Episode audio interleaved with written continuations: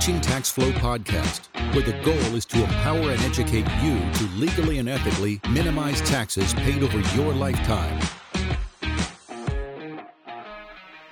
Welcome back to the podcast, everybody. Today on episode 59, we are going to jump headfirst into what the difference is and similarities between tax planning and tax preparation. So, sure, we'll give the definitions of them, but more importantly, we're going to talk about how they play so perfect together in the proverbial sandbox. But before we do that, let's take a brief moment, as always, thank our sponsor. This podcast is brought to you by Legacy Lock. If you are new to estate planning or simply need to review your current plan, Legacy Lock makes it as easy as pie. Legacy Lock is a unique platform that enables you to easily complete your attorney drafted documents conveniently from the comfort of your home or office. Your first step to this peace of mind is simply visiting teachingtaxflow.com slash legacy. As you heard in the intro, episode 59 today. It's a lot of episodes. Um, and as you've probably heard in other episodes that we've done, we've always kind of talked a little bit about tax planning and tax preparation and really what the difference is. So that's why we're here today. Chris Picciurro, welcome back to the show, my man. How are we doing today? I am awesome, John. I hope you had a great Thanksgiving with your family. I did. You as well. Hopefully, uh, we're not still in a food coma, considering that was what four days ago or so. So now that we pop out of that and come to the realization that it is now snowing in the wonderful state of Michigan, which we don't want to talk about, and I'm sure it is absolutely beautiful in Tennessee, which I don't want to talk about. let's let's talk about prep and planning and really what the difference is, right? So as any taxpayer goes in the United States of America, they've most, we should say they have, most have probably taken part in tax preparation, but probably not tax planning. So I'll kind of leave it up to you a little bit. Maybe draw that line in the sand for us, really between the two, or, or what the difference is and, and how they kind of play nice together. Well, I'm glad that you set it up like that, John, because what we have to understand is that tax planning and tax preparation are com- two completely different activities. That being said, they should complement each other. It's not one or the other. Uh, so, tax planning and strategy is very proactive. Tax preparation is very reactive and compliance driven. So, tax Tax preparation is something that you have to do every year, assuming that you're required to file a tax return, where tax planning is unfortunately very optional. And we know, based on a survey from Intuit recently, that only 18% of uh, tax firms lead with tax planning and strategy. So, unfortunately, most people do not partake in any type of tax planning and strategy. But guess what? If you're listening to this show that means you already are. You're already interested in it. And that's why we birthed Teaching Tax Flow. We want to empower people to legally and ethically reduce the tax they pay in their lifetime. Now, there are a lot of different uh, definitions of tax planning, but let me read one from Investopedia that we like to use in some of our presentations, just to give the listeners an idea of what it is, because it can be a little bit intimidating. Tax planning quote from Investopedia is the analysis of a financial situation or plan to ensure that all elements work together to allow you to pay lowest taxes possible. A plan that minimizes how much you pay in taxes is referred to as tax efficient. Tax planning should be an essential part of an individual investor's financial plan. So, the, again, we know that taxes are a lot of times the biggest financial burden for people. So, this is part of your overall financial plan. Reduction of tax liability and maximizing the ability to contribute to retirement plans are crucial to for success. Now, we do know, and I'm a big advocate of contributing to retirement plans. We have a lot of discussion in uh, our community, Teaching Tax community, and, and on this podcast about different types of retirement plans and how some retirement plans like a Roth allow you to grow your money tax deferred and then ultimately take it out of the account tax free, where traditional IRAs and 401ks work a little differently. But that's in that's a 30,000 foot view of what tax planning is.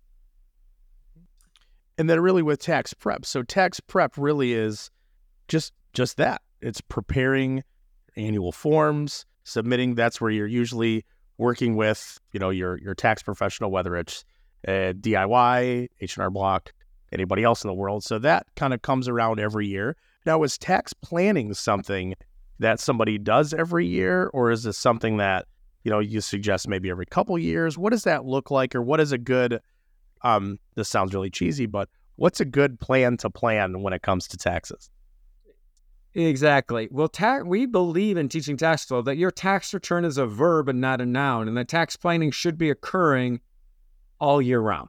Now, we are in the fourth quarter of the year. So we know that at this point, this is the peak time for implementation for tax planning. Yet it is something that should be considered all year round. Now, you don't have to every day do a tax plan. Uh, we would recommend that you look at your tax situation in depth at least twice a year if you own businesses or own rental properties, and or if you have a significant financial event. At that point, then you should really do, look at doing some tax planning. What what are some examples of that? It could be changing jobs. It could be uh, it could be exercising stock options. It could be selling a property. It could be starting a business. It could be retiring. There are a lot of different things that that could precipitate saying, okay, I need to have a plan for that specific transaction. So, tax prep, it's the ghost of Christmas past. It's looking back at the previous year and putting a tax return together. Tax planning is the ghost of Christmas future, and it's that ongoing process. And John, I know I, I, talked about this on our Tax Tip Tuesday, but the best way to describe it is that imagine that you, I've said, now, John, you're, you know, people understand uh, beyond the the the boy band good looks of yesteryears and the the tips the uh the bleached tips. oh, uh, if you dive back, into, it's back. If, yeah, if you dive into the deep web, you're going to realize John Trapolsky is also a general contractor. Uh, has his general contracting license. One of the most handy, handy guys I know. So the thing is, is you as a builder, you might be able to do this, right? But if I went to an average person uh, and said, Hey, I want you to build a house out of Legos. And I just dumped a crap load of Legos on a kitchen table. You might be able to muddle through and build some type of structure. You it might it might be really simple and small, or it could be elaborate, but it might not be it might be miscolored, meaning there's yellow Legos and green Legos connecting. Um, you're probably going to start building it and have to tear it down, but you might get it together and build some type of house, but you're probably not going to absolutely love what you built. And it's probably not the best house that could have been built based on those Legos. But there's also time constraints, right? Just like tax returns, there's there's deadlines. But what if I gave you the same amount of Legos, but I gave you them in a box that with instructions that's sealed specifically for a house? So, John, I know you have a young daughter. So, what if what if your daughter received from Santa Claus Cinderella's castle? Which would be one heck of a Lego set. Yeah, that a, that's or called a, a calendar out. clearer. yes, but imagine you, uh, she gets a house, a play set for a house, and you have all the Legos exactly the ones you need, maybe a couple extra. You have the stickers, and you have guess what? Instructions to build that house. That's tax planning.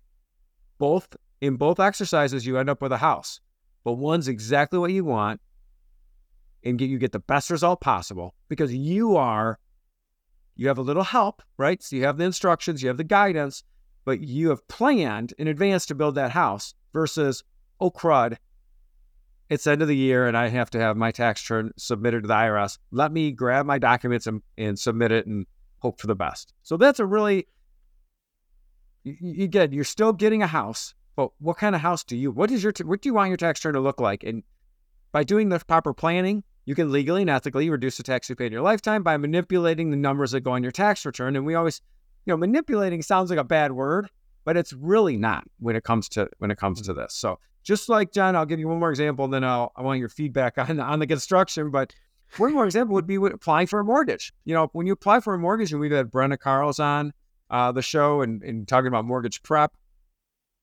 If I told you tomorrow, hey, you're applying for this mortgage, you're gonna get the your credit. They're gonna pull your credit score, and you're just and take a snapshot of your of your finances.